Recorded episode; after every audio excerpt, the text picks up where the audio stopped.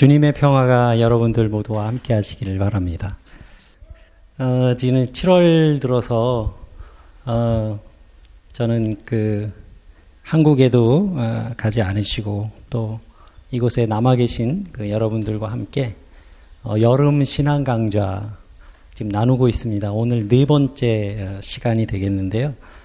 어, 오늘 이제 우리 윤혜숙 권사님 미국 갔다가 이제 7월 시작하자마자 갔다가 어저께 돌아오셨어요. 근데 우리 여기 남아 있는 우리들은 여름 동안 공부를 열심히 지금 하고 있습니다. 예, 그래서 어, 오늘도 어, 그 시간을 저희들 계속 이어서 갑니다. 혹시 이렇게 쭉 내용들이 좀 이어지는 부분이 있기 때문에 어, 어, 이제 처음 들으시는 분들에게는 어, 이게 어떤 맥락에서 지금 나온 얘기인가 이렇게 아, 생각이 드실 수 있겠습니다만은 어, 우리가 이제 그런 시간을 여름 신앙 강좌로 쭉 가져왔다라고 하는 것을 여러분 어, 기억해 주시면 좋겠고요.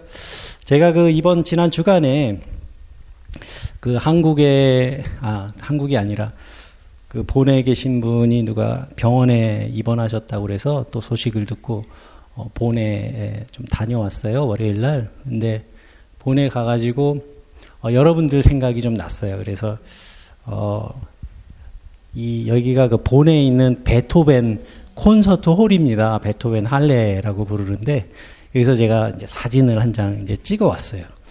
자, 어, 이게 뭐처럼 보이시나요? 가보신 분들은 아마 아실 텐데 이게 이게 앞에 이제 베토벤 그 콘서트 홀 앞에 있는 이제 조형물이에요. 우리가 만약에 이제 이 사진을 본다면, 예? 사진을 본다면, 이렇게 본다면, 이것에 대해서 표현을 할 수가 있겠죠? 어, 세멘트로 만든 것 같고, 울퉁불퉁하고, 이렇게 앞뒤로는 울퉁불퉁하고, 이렇게 굴곡이 있고, 막 그러면서 이 그, 보이는, 우리가 서 있는 이 자리에서, 어, 이거를 설명을 할 수가 있을 거예요. 근데 뭔지는 잘 모르겠네요. 그죠? 여기 서 가지고는. 옆에서 좀 돌아가서 볼까요? 아, 옆으로 이렇게 좀 와서 보니까 아, 좀, 좀 다르게 보여요. 그죠? 아, 이거 앞에가 더 울퉁불퉁한 게 뭔가 있는 것 같은데, 아, 이게 뭘까? 어, 정확하게는 좀 알 수가 없네요. 어, 그래서, 아, 조금 더 이렇게 돌아가서 보니까, 아, 조금 알 것 같아요. 그림이 좀, 조금 더 자세하게 보여. 이게 뭘까? 어, 그렇습니다. 이게 어디에 서서 보느냐에 따라서 이, 한가 이 조형물이 조금씩 좀 다르게 보이죠. 그래서 제가 동영상을 찍었습니다. 그 아마추어 카메라 감독이 찍은 거라 좀 흔들려요. 근데 뒤에서부터 한번 쭉 이제 돌아서서 이렇게 보니까 이제 가서 보니까 아 루트비시 반 베토벤이군요. 아, 멋지죠. 네. 베토벤은 1770년에 이 본에서 태어났습니다. 그래서 그 21살 때 그 오스트리아의 그 비엔나로 가기 전까지 이 본에 살았는데 어, 그걸 이제 기념하기 위해서 이곳에 있는 콘서트를 베토벤 할레 이렇게 부르고 그 앞에 가면 어, 이렇게 멋진 어, 베토벤 얼굴을 이제 동상으로 어, 조각을 어, 작품으로 이렇게 에, 만들어 놨는데요. 그 제가 이거를 이렇게 이 생각이 난 이유가 뭐냐하면 오늘 이야기를 하기 위해서입니다. 어, 무슨 이야기냐하면 그 신학이라고 하는 건 어, 여러분들이 지금 그 평신도들임에도 불구하고 그 신학을 공부하고 계신 거예요, 그죠? 평범한 평신도들은 아니세요, 여러분들이. 이미 수준이 좀 있으신 분들인 거예요. 근데 이 신학이라고 하는 게 뭔가요? 신학은 하나님을 탐구하는 학문이 신학입니다. 그렇죠? 그런데 여러분들 한번 생각해 보세요. 인간이 완전해요? 불완전해요? 인간은 불완전하죠. 그죠? 불완전한 인간이 완전하신 하나님을 이해한다는 게 가능할까요? 불가능할까요? 가능하지 않을 겁니다. 그리고 그 신학은요, 그 자연과학은 아니에요. 그러니까 자연과학이라고 하는 거는, 어, 증명이 가능한 거죠. 어, 증명이 가능한 거예요. 이거는 이래서 그렇고 이건 저래서 그랬고 그래서 그것을 설명하고 분명한 결론을 얻을 수 있는 것이 자연과학이에요. 근데 하나님을 탐구하는 어? 그 완전하신 하나님을 불완전한 인간이 탐구한다는 것은 한계가 있을 수밖에 없다는 거예요. 그래서 그 이 이 신학이라고 하는 것은 이 시대적인 관점과 그리고 또 우리가 조금 전에 베토벤의 동상을 봤듯이 어떤 자리에서 보느냐에 따라서 관점이 조금씩 다를 수가 있는 겁니다. 그런데 이 본질에 대해서는 변하는 변하는 게 아니잖아요. 이 베토벤 이 조각상이 어 저쪽에 서 가지고 이렇게 설명을 한다고 해서 이 본질이 변하는 건 아닙니다. 다만 전체적인 것을 이해하지 못할 뿐인 거죠. 그래서 이 이것이 굉장히 중요합니다. 이게 신학적인 토론에 있어서 굉장히 어 중요해요. 그래서 오늘 어 여러분들과 함께 나눌 주제는 어, 아르미니우스 주의라고 하는 어쩌면 그 굉장히 그 생소한 이름일 수도 있, 을 텐데 어, 여러분들은 이 이름을 들어본 것만으로도 평범한 분들은 아닌 거예요. 어, 처음 들어보시죠? 그러실 것 같아요. 제 생각에 많이 듣는 어, 많이 이야기하는 어, 어, 이름은 아니기 때문에 근데 이 지난주에 우리가 칼빈주의에 대해서 이제 공부를 했는데, 어, 칼빈주의는요, 어, 굉장히 엄격한 교리예요. 그래서, 어, 굉장히 경직돼 있어요. 교리적으로 봤을 때. 어, 그래서 이 칼빈주의의 그 이제 교리가, 어, 그 칼빈주의 안에서도, 어, 논쟁이 있었어요. 그러니까, 어, 이 아르미니우스라고 하는 사람은 이제 네덜란드 사람이에요. 그래서 이제 1560년에 어, 네덜란드에서 태어나서 1609년에 그 네덜란드의 그 라이덴이라는 도시 있죠. 거기서 이제 죽었는데 그 렘브란트의 고향이에요. 라이덴이라는 곳은. 그래서 네덜란드 출신의 어, 신학자였고 이 아르미니우스라는 분은 칼빈주의자였어요. 예, 칼빈주의가 네덜란드, 프랑스, 스위스, 또 영국 이렇게 그 산업 화가 일찍 된 유럽의 그런 나라들에서 칼빈주의가 급속도로 퍼져요. 그왜 그러 왜 그렇다고 그랬죠? 새로 그 부상한 그 시민 계급들, 어? 그 부유해진 그런 중산층들이 어, 많았던 그런 곳에서 이 칼빈주의가 급속도로 퍼집니다. 어, 그런데 이 아르미니우스는 아주 탁월한 신학자이면서 칼빈주의자였어요. 그런데 칼빈주의를 이제 어, 연구하는 이 사람이 그 칼빈주의 내에서 문제점을 발견한 거예요. 그러니까 아, 조금 보, 보 강해야 되는 어, 그런 문제점을 발견한 거예요. 그래서 문제 제기를 하는 거예요. 어? 그러니까는 어, 이거는 어디서 갑자기 뚝 떨어진 게 아니라 칼빈주의에서 어, 가지를 친 거다. 이 말씀을 이제 꼭 드려야 됩니다. 그래서 원래 논 쟁이라고 하는 거는 신앙 논쟁은 늘 그렇게 어, 발전해 왔어요. 그래서 어, 우리가 이제 어, 요즘 같은 시대에 흑 어, 이제 흑백 논리에 이렇게 어, 익숙해 있는 사람들은 어, 나랑 다른 거는 어, 뭐 없어져야 되는 그런 존재로 우리가 생각하기가 쉽지만 원래 어, 나랑 좀 다른 사람이 있을 때는요 나에게 그 도움이 되는 겁니다. 왜냐하면 우리 신앙생활 할 때도 가끔 가다 보면 이렇게 마음에 부딪히는 사람들이 있을 수 있잖아요. 그러면 이게 감사의 제목이 돼야 돼요.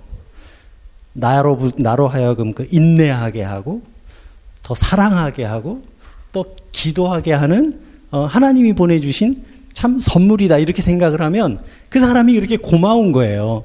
그래서 이런 갈등, 이 갈등, 모순된 게 갈등에서 또 새로운 것이 어, 발전하게 되는 겁니다. 아무튼 어, 이 아르미니우스라고 하는 사람은 어, 칼빈주의자였는데 칼빈주의 그 교리 안에 있는 그런 어떤 어, 문제점들을 어, 생각하고 거기에 대해서 아 이거 우리의 그 칼빈주의의 이런 부족한 점을 이렇게 보충해야 되지 않겠냐라고 해서 어, 다섯 가지로 문제를 제기를 한 거예요. 그래서 1609년 이분이 죽고 난 다음에 어, 이제 그걸 어, 제시를 했는데 어, 그 다음에 이제 한 9년 있다가 1619년에 지난주에 공부한 그 칼빈주의 진영에서 어, 그 5대 교리, 튤립 교리, 라고 한다고 그랬죠? 그 튤립 교리를 어, 이제 발표하게 된 겁니다. 그래서 이 아르미니우스 주의는 어, 이후에 이제 한, 한 세기가 더 지난 다음에 영국의 그 요한 웨슬레라고 하는 분에 의해서 어, 더 이제 발전하게 돼요. 그러니까 이 아르미니우스주의는 지금 요즘 이제 현대 교회를 이야기하면 성결교, 감리교, 어, 뭐 침례교도 일부 이런 교단들에서 어, 따르는 구원론이에요. 그러니까 칼빈주의는 주로 이제 장로교, 그죠? 근데 그 어, 자세히 이야기하면 감, 그 안에도 막 갈래가 있어요. 그, 그 칼빈주의의 또 뭐 수정된 부분, 뭐 칼빈주의 막 이래가지고 갈래가 되게 많은데 여러분들 그런 거 다 알 필요 없으니까 이 한, 그러니까 개신교의 가장 대표적인 두 개의 구원론이다. 이렇게 어, 요약을 해서 말씀을 드릴 수가 있겠습니다. 그래서 이제 지난주에 이제 칼빈주의를 한 거고요. 오늘은 이 아르미니우스 주의에 대해서 어, 말씀을 드리려고 합니다. 여러분들이 이제 이해하기 쉽게 어, 하기 위해서 지난주에 어, 우리가 어, 공부한 거를 칼빈주의의 5대 교리와 한번 비교를 해보려고 그래요. 칼빈주의에서는 어, 제일 먼저 전적인 타락에 대해서 이야기했다고 그랬죠. 근데 그 아르미니우스 주의에서는 그 자연적 무능력이란 걸 이야기 설명할 거예요. 좀 이따가. 자, 이건 이제 타락의 문제에 대한 어, 입장이 이렇게 달랐다는 거예요. 그리고 두 번째는 어, 무조건 선택. 이제 무조건 선택이 뭐예요? 하나님께서 선택한 사람들이 있다. 그리고 동시에 선택하지 않은 사람도 있다. 이걸 이중 예정이라고 그런다 그랬잖아요. 선택한 사람도 있고 선택하지 않은 사람도 있고 이러한 그 무조건 선택이라고 했는데 거기에 대해서 이 아르미니우스는 조건적 선택이라고 하는 어, 이야기를 입장을 이야기를 해요. 어, 설명을 드릴게요. 그 다음에 이제 제한적인 속죄 이건 뭐, 뭐 내용이 뭐였어요? 어, 제한적인 속죄는 어, 선택한 사람들이 있고 선택하지 않은 사람들이 있으니까 예수님의 그 속죄는 선택한 사람들을 위한 피 흘림이다라는 것이 제한적 속죄의 내용이었잖아요. 근데 이제 아르미니우스 주의에서는 보편 속죄다라고 하는 이야기를 합니다. 그리고 거부할 수 없는 은혜. 하나님의 은혜, 선택받은 사람은 하나님의 은혜를 거부할 수 없다. 인간이 거부할 수 없다. 라고 하는 거고, 아르미니우스 주의에서는 인간은 저항할 수 있다. 하나님의 은혜를 거부할 수, 있, 거절할 수 있다. 라는 거예요. 그리고 어, 성도의 견인이라고 하는 것 내용은 어, 한번 구원한 어, 구원받은 사람은 어, 영원히 구원받는다 라는 이야기고 아르미니우스는 조건적인 견인이다. 좀 이렇게 굉장히 좀 어려운 신학교 한 3학년쯤에서 배우는 내용들이에요. 근데 아무튼 이제 칼빈주의와 마르 어, 아르마니 아르미니우스 주의는 이렇게 이제 차이가 있습니다.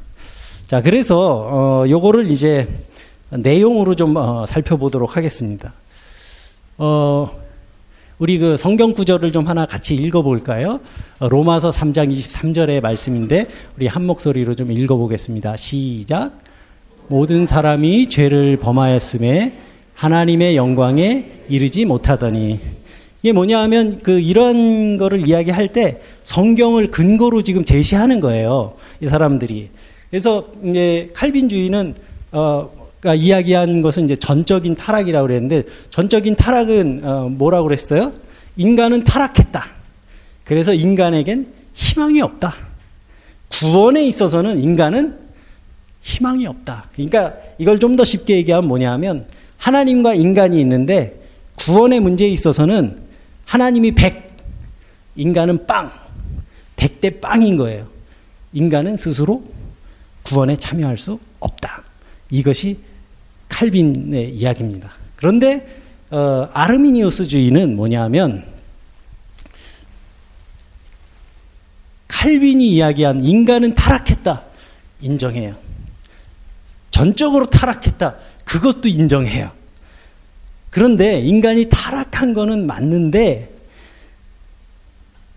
하나님께서 인간에게 작은 희망을 주셨다는 거예요. 그래서 요거를 어, 이야기를 하면 하나님 99%, 인간 1%. 이게 칼빈은 100대 빵인데 아르미니우스는 하나님 99, 인간 1%. 근데 그 근거가 뭐냐 하면 예, 칼빈이 이야기한 인간은 희망이 없어 라고 한 게 뭐냐 하면 아담과 이브가 범죄를 어, 저지르잖아요. 그러니까 원죄인데 그런데 그것 때문에 이제 에덴에서 쫓겨났기 때문에 인간에게 희망이 없다는 건데 이 아르미니우스 주인 뭐라고 얘기를 하냐면 하나님께서 그 이제 성경을 근거로 이야기하는 거예요. 창세기 이제 3장에 보면은 그게 나오는데 하나님이 이제 아단 아담과 하와를 찾아가지고 어 너네들이 이런 죄를 져서 이제 여기서 쫓아낼 텐데 너 남자들 너네들은 밭에서 평생 땀 흘리면서 일해야 어, 살 수 있고 여자들 너희는 해산의 고통을 겪어야 살 수 있을 거야. 어, 뱀은 그리고 어, 평생 땅을 기어다니면서 살, 살게 될 거야. 여자는 뱀을 미워하게 될 거야. 이제 이런 심판을 하시면서 그 창세기 3장 21절에 뭐가 나오냐면 하나님께서 그들에게 가죽 옷을 지어 입히셨다라는 그런 구절이 나와요. 이 그 아르미니우스가 이야기한 것은 뭐냐면 하나님께서 이 아담과 이브에게 가죽 옷을 지어 입히셨다라고 하는 것은 조금은 용서해서 회복시켜 주신 것이다 라고 어, 이야기하는 거예요. 그래서 이게 굉장히 작은 차이잖아요. 100대 빵하고 99대 1인 거예요. 어? 그런데 요 1%가 나중에는 큰 차이를 어, 만들어내게 됩니다. 그래서 이것을 뭐냐면 하나님께서 어, 이 아담과 이브를 용서해 주신 그래서 가죽 옷을 지어서 입히신 그것을 선행 은총이다 이런 말로 이야기를 합니다. 하나님께서 어, 완전히 이제 쫓아내시기 전에 그들의 죄를 조금 용서해 주셔서 어, 너무 불쌍하니까 나뭇가지로 이렇게 가리고 이러고 있으니까 어? 그, 그랬잖아요. 가죽 옷으로 지어서 입히셨다는 게 하나님의 사랑인 거지. 하나님의 긍휼하심인 거지. 그것이 하나님의 선행 은총이다라고 그래서 그 하나님께서 어, 이, 이 인간은 타락했지만 하나님의 그 은혜에 반응할 수 있는 인간에게 그 믿음으로 반응할 수 있는 그 능력을 주셨다는 거예요. 그게 1%의 내용이에요. 그래서 그 하나님이 그 선행하는 은혜로 인간은 1%의 가능성을 회복했다. 이게 굉장히 중요합니다. 이렇게 본 거예요. 그래서 어 이제 여기에서부터 이제 출발을 하게 되는데 그래서 그 다음이 뭐냐 하면 어 그 조건적 선택이라는 게 이게 칼빈주의에서는 무조건 선택을 어, 이야기를 했었잖아요. 그래서 어, 하나님께서 이미 인간의 의지와는 상관없이 어, 선택한 사람들과 선택하지 않은 사람들이 있었다라고 하는 건데 어, 이 아르미니우스주의자들은 이 조건적인 선택을 이야기합니다. 우리 여기 있는 본문 말씀을 한번 읽어볼까요? 시작. 하나님이 미리 아신 자들을 또한 그 아들의 형상을 본받게 하기 위하여 미리 정하셨으니 이는 그로 많은 형제 중에서 맏아들이 되게 하려 하심이라. 그러니까 하나님은 예수 그리스도를 통해서 구원의 역사를 온전히 이루셨고 그리고 그것을 값없이 값없는 은혜로 주셨다. 이거예요. 이거는 여기까지는 이제 똑같아요. 근데 인간은 그 하나님이 주신 그 은혜, 선물로 주신 은혜를 받아들일지, 받아들이지 않을지 선택해야 한다는 거예요. 여러분들 이 차이가 느껴지세요? 어떤 차이인지? 받아들이지 않는다는 말은 믿지 않는다는 말이에요. 근데 여기에서 더 중요한 차이가 뭐냐 하면 그 믿음에 대한 주체가 누구예요? 칼빈주의에서는 하나님의 전적인 주권이에요. 하나님이 다 결정하시는 거예요. 그런데 여기서 이야기하는 건 뭐예요? 하나님의 은혜를 받아들일지 받아들이지 않을지 누가 결정해요? 누가 결정해요? 인간이 결정한다는 거예요. 인간이. 그러니까 하나님의 그 은혜에 반응할 책임이 있다는 거예요, 사람에게. 큰 차이죠. 그죠? 자, 큰 차이예요, 이게. 여기서부터 이제 아주, 그래서 믿든지 안 믿든지 그것에 대한 책임은 인간에게 있다는 거예요. 어, 신학자들은요, 생각보다 이 생각이 되게 많은 사람들이에요. 제가 이제 시간이 충분하지 않기 때문에 이걸 이제 찬찬히 설명하기가 어렵지만 이러한 생각을 하게 된 이유가 있어요. 뭐냐 하면 신학자들이 곰곰이 생각을 해보니까 칼빈주의에서 어? 하나님이 모든 걸 다 예정하셨어. 택 구원받을 사람도 정하셨어. 구원받지 못할 사람도 정하셨어. 신학자들이 뭘 생각하게 됐냐면 그럼 죄는 어디서부터 온 거지?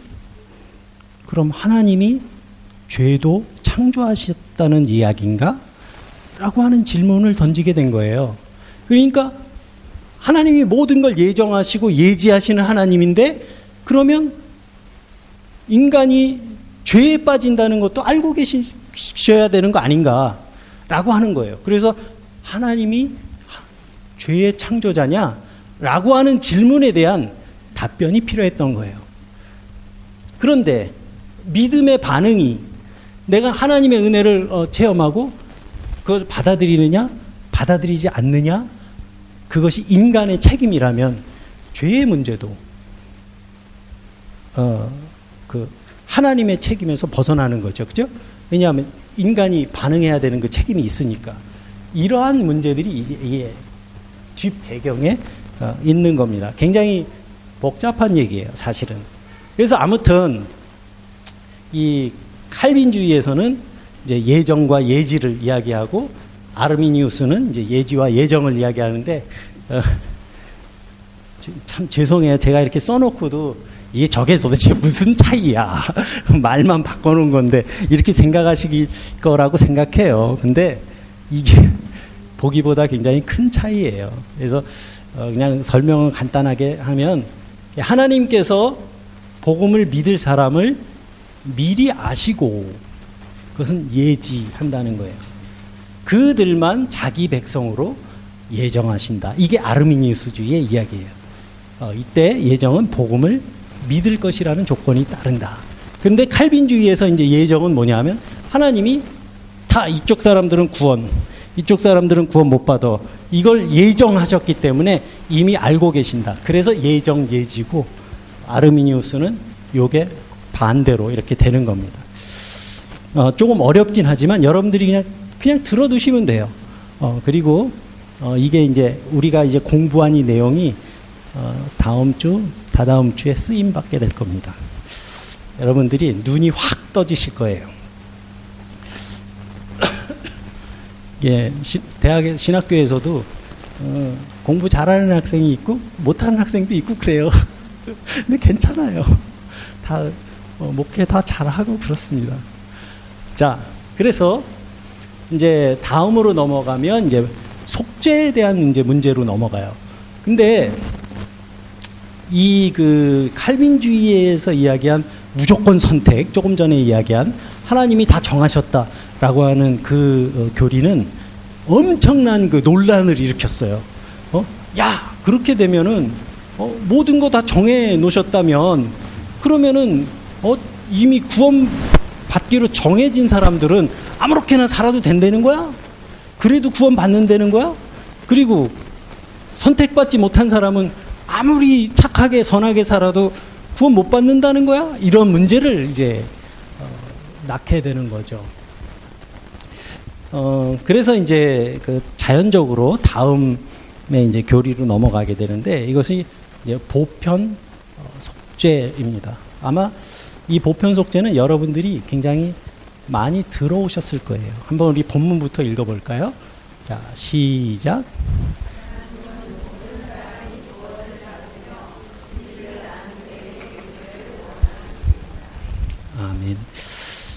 어, 칼빈주의는 제한 속죄를 이야기했어요. 구원받은 사람만을 위해서 피 흘리셨다라고 하는 게 제한 속죄예요. 그런데 이 보편 속죄라고 하는 것은 예수 그리스도는 모든 사람을 위해서 속죄의 피를 흘리셨다. 여러분들 이게 더 많이 들어보셨죠? 예수님이 십자가에 달리신 것은 악인이나 선인이나 어, 이방인이나 유대인이나 모든 사람을 위해 피 흘리셨다. 이게 보편 속죄예요, 내용이.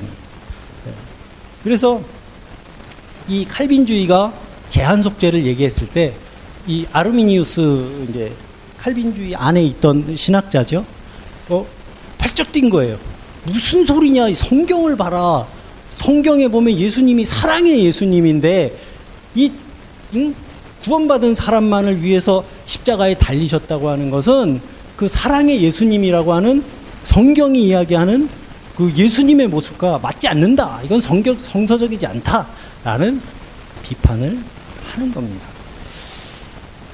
그래서 이 아르미니우스주의는 예수님께서는 누구나 누구에게나 그 구원의 길을 열어주시기 위해서 십자가에 달리셨고 그것은 모든 사람을 위한 속죄의 피였다. 그래서 성경은 구원은 누구에게나 열려 있는 길이다. 라고 하는 것이 성경의 이야기다. 라고 주장을 하는 겁니다. 그래서 이 그런데 이제 하나님의 은혜에 믿음으로 반응하는 사람들에게는 이라고 하는 조건이 붙는 거죠. 그러니까 그 하나님 은혜에 반응하지 않으면 그 사람은 자기 가 결, 그 정한 거지. 믿지 않기로. 어? 이런 능력이 있다는 거예요, 사람에게. 그래서 이제 그거를 좀 어려운 말로 자유의지라고 하는 겁니다. 그러니까 하나님께서 1%의 가능성을 남겨주셨는데 그것이 인간의 자유의지라는 거예요. 은혜를 받아들일 수 있는 자유, 자유의지, 또 받아들이지 않을 수 있는 자유의지가 있다. 라고 하는 겁니다. 그래서 이 보편 속죄라고 하는 것은 이제 보편 구원하고는 달라요. 모든 사람을 위해서 어, 피 흘리셨지만 모든 사람이 다 구원받는 건 아니라는 거죠. 예, 그건 뭐 이제 보편 어, 구원하고는 상관이 없는 얘기입니다. 그래서 어, 가장 중요한 말을 한마디로 요약을 하면 선택은 그 복음을 들은 그 사람의 몫이다. 라고 하는 겁니다. 그것이 가장 어, 핵심적인 그런 내용입니다. 자, 어, 이제 네 번째로 이제 칼빈주의에서 이야기하는 하나님의 은혜는 거부할 수 없다. 어? 그 사도 바울의 이야기 그리고 어, 루디아의 예를 성경의 근거로 어, 칼빈주의자들이 이제 이야기를 했는데 어, 이 그, 어, 이 아르미니우스주의자들도 성경을 근거로 제시했어요. 그것이 이제 오늘 우리가 함께 봉독한 어, 요한계시록 3장 20절의 말씀입니다. 우리 성경 본문 다시 한번 다 같이 한번 읽어볼까요? 시작. 볼지어다 내가 문 밖에 서서 두드리노니 누구든지 내 음성을 듣고 문을 열면 내가 그에게로 들어가 그와 더불어 먹고 그는 나와 더불어 먹으리라. 아멘. 이 계시록 3장 20절의 이 말씀을 어 이제 근거로 어 드는 거예요.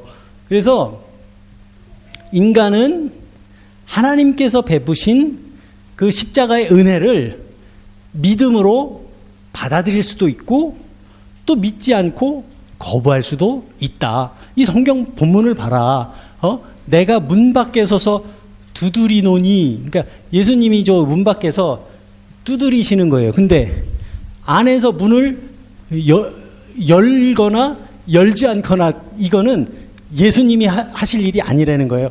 요 안에 있는 사람이 열든지 열지 않든지를 결정하신다는 거예요. 예수님은 문을 부시고 들어오시지를 않는다는 거예요. 아시겠죠? 이거를 이제 근거로 어, 이야기를 하는 겁니다. 그래서 이 아르미니우스 주의에서는 어, 이게 가능해요. 우리가 이제 부흥회 같은 데 가면 아, 성령에 대해서 이야기하고 이제 복음을 막 전하고 나서 여러분 이제 주님을 영접하시기로 결, 결단하신 분은 자리에서 일어서시기 바랍니다. 이게 가능해요. 그런데 여러분, 칼빈주의에서 이게 가능해요? 칼빈주의에서 이제 믿기로 결심하신 분은 일어나시기 바랍니다. 이게 가능해요? 칼빈주의에서는 가능하지 않죠. 그죠? 왜냐? 하나님이 다 정하셨기 때문에. 그런데 왜냐하면 그 믿음의 주체가 누구예요? 사람 믿기로 결심하셨습니까? 묻는 거잖아요. 그 사람의 의지를 묻는 거잖아요. 그렇기 때문에 칼빈주의에서는 그러한 그 어떤 그 영접 초청이 가능하지 않은 교리입니다. 음, 점점 이제 차이가 어, 나는 거예요. 그래서 이 칼빈주의와 아르미니오스주의는 어, 그 믿음의 주체가 누구냐, 어디에다가 두고 이 교리를 설명하고 있느냐, 이것이 가장 중요합니다. 그래서 어, 이 구원의 그 여부는 하나님의 선택이냐, 인간의 선택이냐.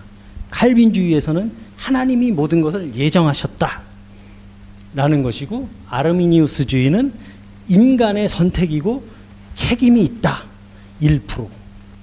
1% 때문에 그 자유의지를 하나님은 인간에게 맡기셨다. 이것을 강조하는 것입니다. 자, 그래서 이제 마지막으로 어, 그렇다면은 이렇게 쭉그 어, 지내온 이제 성도들이 칼빈주의에서는 뭐예요? 어, 하나님께서 선택하신 사람은 모두 구원받는다. 중간에 좀 곁길로 가도 결국은 다시 돌아오게 되어 있다. 그래서 한 번 구원은 영원한 구원. 칼빈주의 어, 교리에서 신학에서는 그렇습니다. 왜냐 하나님이 선택하셨으니까 하나님이 완전하신 분인데 전지 전능하신 하나님인데 그 선택을 잘못하실 리가 없잖아요. 그러니까 하나님이 선택한 사람은 어, 다시 돌아오게 되어 있다. 그런 거예요. 그런데 여기에 문제가 있었죠. 뭐냐면 아까 말씀드렸듯이 어, 구원의 확신이 넘어서서 어, 나는 구원받았으니까 안전하다. 라고 그러면서 방종한 삶을, 그러니까 바울 시대에도 그런 사람들이 있었어요. 어, 그러니까 구원의 확신이 넘쳐서 어, 나는 이제부터는 이제 내 영혼은 이미 구원받았으니까 내 육신은 아무 의미가 없다는 거예요. 그러니까 아무, 아무렇게나 사는 거예요. 그러니까 바울이 경고하잖아요. 그렇게 살지 말라고. 이제 그러한 이제 교리적인 문제가 생긴 거예요. 자, 그래서 우리 어, 본문 어, 한번 읽어볼까요? 자, 시작. 그러므로 나의 사랑하는 자들아, 너희가 나 있을 때뿐 아니라 더욱 지금 나 없을 때에도 항상 복종하여 두렵고 떨림으로 너희 구원을 이루라. 이런 어, 빌립보도 교회에 그 바울이 이런 어, 서신을 쓰게 되는 겁니다. 그래서 이 조건적 견인이라고 하는 것은 신자는 어? 믿기로 한 사람은 인내로 자기의 구원을 이루어 가야 한다. 자기의 구원을 이루어 가야 한다라고 그리고 하나님께서는 그러한 신자들을 붙드시고 상황에 따라서 섭리하시면서 그들을 도우신다라고 하는 거예요. 예, 차이가 좀 많이 있습니다. 그래서 이 아르미니우스주의에서는 구원의 영원한 보장이 없어요. 응? 그럴 수밖에 없잖아요. 왜냐하면 사람이 그러니까 세상에서 잘 제일 믿기 믿기 힘든 게 사람이라 그러잖아요. 저는 그렇게 생각해. 내가 제일 믿기 힘든 것 같아. 내가 내 마음이 제일 믿기 힘든 게 내 마음인 것 같아. 맨날 바뀌잖아요. 아침에는 좋았다가 저녁 때는 아 힘들었다가 그리고 또 병원에 제가 누워 있을 때도요. 아, 몸이 좀 덜 아프면요. 아, 하나님의 은혜 감사합니다. 그러다 몸이 아프잖아요. 그럼 아, 주님 저를 버리신 겁니까? 아침 저녁으로 달라요. 몸의 컨디션에 따라 사람 마음이 그렇잖아요. 여러분들은 안 그래요? 그러시잖아요. 이 사람 마음이 믿기가 어려워요. 에? 그래서 구원은 영원한 보장이 없다라고 하는 거예요. 그래서 그 이 칼빈주의에서 이야기하는 그 한번 구원은 영원한 구원이다라고 하는 그 교리는 성서적이지 않다라고 이제 비판을 하는 거예요. 이게 신학자들끼리 이제 논쟁을 어, 벌이는 겁니다. 그러면서 이제 제시한 근거가 뭐냐면 성경의 근거가 히브리서를 봐라. 히브리서. 그러니까 히브리서를 보면은 그 히브리서의 내용이 어, 뭐예요? 당시에 이제 많은 박해가 왔을 때 사람들이 배교를 합니다. 그러니까 자기 신앙을 버리는 거예요. 어? 그래서 히브리서를 보면 어, 막 구약의 이야기를 막 하면서 어, 그것은 그 구원받은 사람의 삶이 아니라는 거지. 그러니까 하나님의 믿음을 떠나는 건 안 된다는 거죠. 근데 실제로 그 사람들의 그 이게 삶의 현장에서 보면 어, 하나님을 이제 믿, 믿는다고 결단했다가 믿음을 떠나는 사람들이 생기는 거예요. 근데 그렇다면 칼빈주의 입장에서는 이걸 어떻게 얘기하겠어요?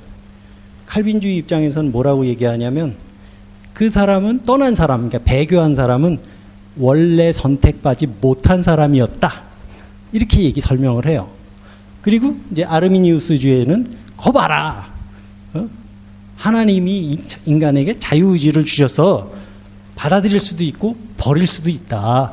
라고 이렇게 이제 설명을 하는 겁니다.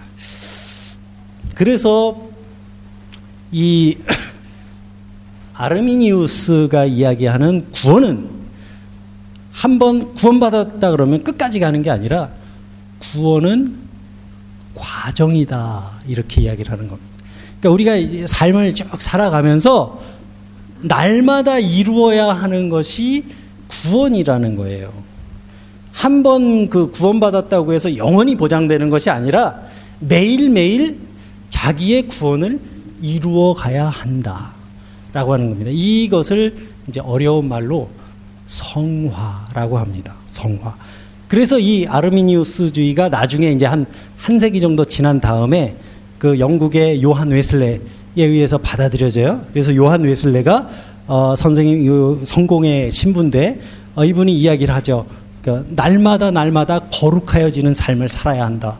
그래서 이러한 윤리를 가지고 기독교의 윤리를 가지고 당시 산업혁명 이후에 아주 타락한 영국 사회를 어, 정화하는 역할을 교회가 해요. 어, 그래서 이 요한 웨슬레가 어, 영국 사회의 그 도덕성을 회복하는 중요한 역할을 하게 됩니다. 그래서 어, 우리가 이제 우리는 구역회라 그러죠. 속회라든지 소그룹 모임이라든지 그래서 날마다 성도들이 믿음 안에서 교제하고 그리고 거룩하여지는 그 훈련을 매일매일 어, 이 구원의 길을 가는 그 과정으로 어, 이해하는 거예요. 그래서 거기에서부터 그런 소그룹 모임이 어, 생기게 되는 겁니다. 어, 그래서 이제 그러한 그 이 신학이라고 하는 것은 제가 이제 앞에서도 어, 그림 사진을 가지고 말씀을 드렸습니다만은 그 시대적인 상황 그리고 바라보는 그 자리에 따라서 관점의 차이가 어, 조금씩 있을 수가 있어요. 그래서 우리가 어, 지금 이제 지난주하고 오늘 말씀드린 이 칼빈주의와 아르미니우스주의의 구원론은 어, 지금 그 한국 교회의 개신 교회 어, 두 기둥입니다. 그래서 한국 교회의 그 거대 그 교단들이 있잖아요. 뭐 장로교, 침례교, 뭐 어, 감리교, 성결교 하는 교단들은 이 두 구원론 중에 하나를 따라가요. 그 교단에 따라서. 그래서 이 그 아르미니우스주의도 같은 경우도 어, 어디서 그 윤리적 힘이 나오겠어요?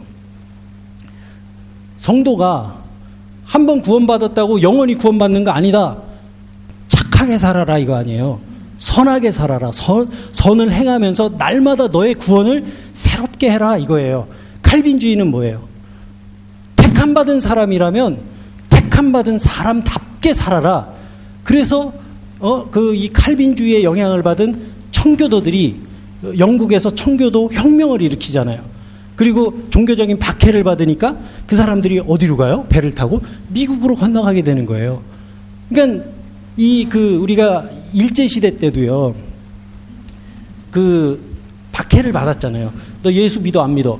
아, 그 믿는다 그러면 죽이기도 하고 그런 얘기 많이 듣잖아요. 근데 거기에서도 자기 신앙을 버리지 않는 그게 어디서 나오는 거냐 하면 칼빈주의 그 어, 목회자들이 그 길을 많이 선택하셨어. 순교자가 많이 되셨어요. 나는 선택받은 사람이야. 내 영혼은 나는 구원받은 사람이야. 그럼 나는 하나님 버릴 수 없다는 거예요. 차라리 날 죽이라는 거예요. 응?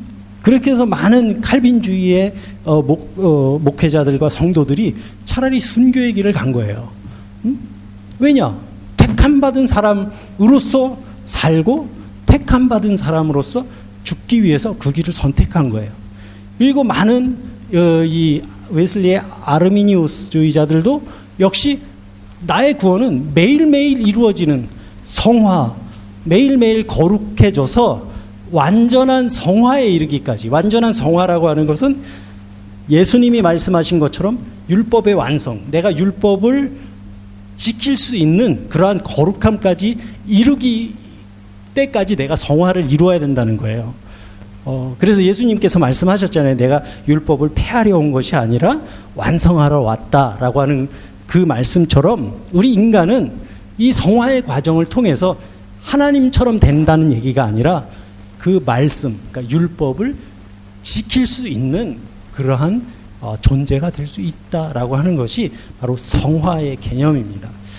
그래서 이 웨슬레는 이 그러니까 아르미니우스주의자 그리고 웨슬레는 하나님께서 신자들에게 성도들에게 성령을 주셔서 매일 죄에서 승리하게 하도록 돈 도우신다 이것을 강조하고 있습니다.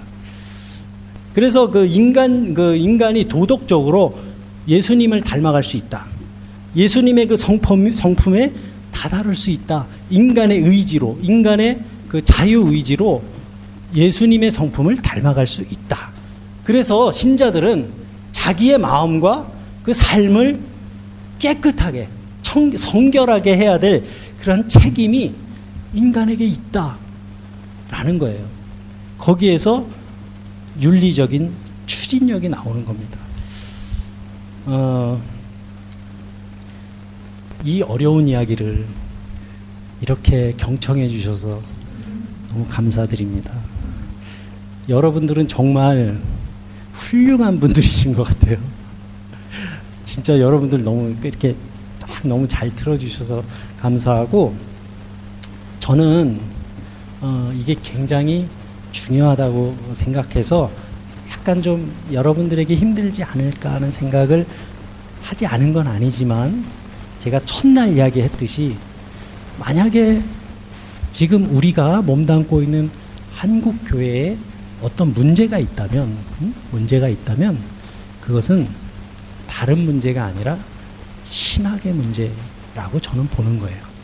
그 이야기를 여러분들과 함께 다음 주에 나누려고 합니다. 그 이야기를 우리가 나누기 위해서 이 칼빈주의의 구원론과 아르미니우스주의의 구원론을 공부해야 됐었어요. 그걸 이해하기 위해서. 그래서 이 어려운 어, 시간을 여러분들 잘 견뎌주셨고, 그리고 공부를 또 열심히 해주셔서 어, 너무 감사합니다.